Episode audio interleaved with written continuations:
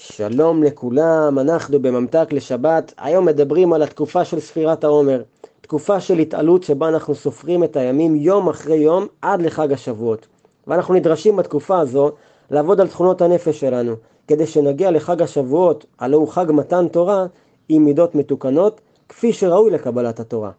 אבל מאיפה מתחילים? הרי יש כל כך הרבה מידות שעשויות להצריך תיקון, עצלות, כעס, שקר, דאגה, קנאה, גאווה, לצערנו לא חסר. רבי חיים ויטל, שהיה תלמידו המובהק של האריזל, מגלה לשמחתנו שישנן ארבע מידות שהן הקריטיות ביותר לתיקון הנפש. וכל אחת מארבע המידות היסודיות האלו נגזרות מארבע יסודות הבריאה, אש, רוח, מים ועפר. אז בואו נעבור עליהן. המידה הקריטית הראשונה לתיקון היא הגאווה, יסוד האש. והיא השורש להמון מידות רעות באדם, כעס, שנאה, רדיפת כבוד ועוד. גאווה גם מושכת על האדם עצבות נוראית, כי אדם ששבוי בדמיון של שלמות, המציאות הרי תטפח על פניו פעם אחרי פעם ותוכיח לו שגם הוא מועד לכישלונות, לכישלונות ולכן הוא יחווה הרבה מאוד אכזבות ותסכול. המידה השנייה הקריטית לתיקון היא הדיבור שלנו, דיבורים מיותרים ושליליים, יסוד הרוח. הכוונה פה היא לדיבורים כמו לשון הרע, דברי שקר, דברי חנופה. ולכוח הדיבור צריך להבין, יש עוצמה רוחנית שקשה לנו לתפוס אותנו, לחיוב ולשלילה. לא סתם חז"ל אמרו ששלושת העבירות החמורות ביותר בתורה, שפיכות דמים, גילוי עריות ועבודה זרה, שקולות ביחד ללשון הרע. לכן גם הגמרא אומרת ששתיקה שווה פי שתיים מדיבור, כי בכל פעם שאנחנו פותחים את הפה, יש בדבר סיכון רציני מאוד. זה כמו לראות פגז מתוך תותח. אם לא דייקנו, זה גורם לנזק גדול מאוד, במקרה הזה רוחני.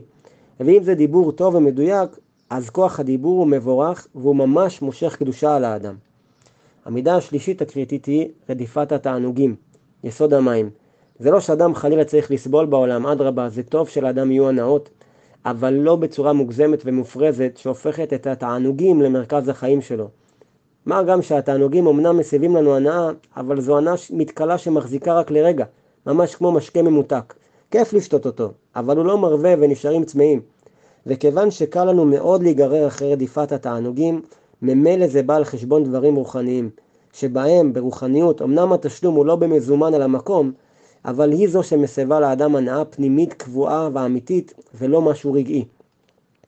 העמידה הרביעית הקריטית היא עצבות, יסוד האפר. זו גם אחת הסיבות לכך שמצווה גדולה להיות בשמחה תמיד, לא רק בגלל שזה כיף, אלא מסביר רבי נחמן שהשמחה היא מצרך הכרחי בתיקון הנפש ובתיקון העולם, כי אדם שמצוי בעצבות, אין לו את הכוחות לעשות טוב בעולם. הוא הרי מכונס בעצמו, אין לו כוח וחשק לעזור לאחרים, להיות בנתינה. שמחה היא הדל, הדלק של כל הדברים החיוביים, וכיוון שכך, אי אפשר לאדם שיעמוד מהצד ויחכה שלא מצב רוח. אלא לפעמים צריך לעורר את השמחה ממש בצורה יזומה.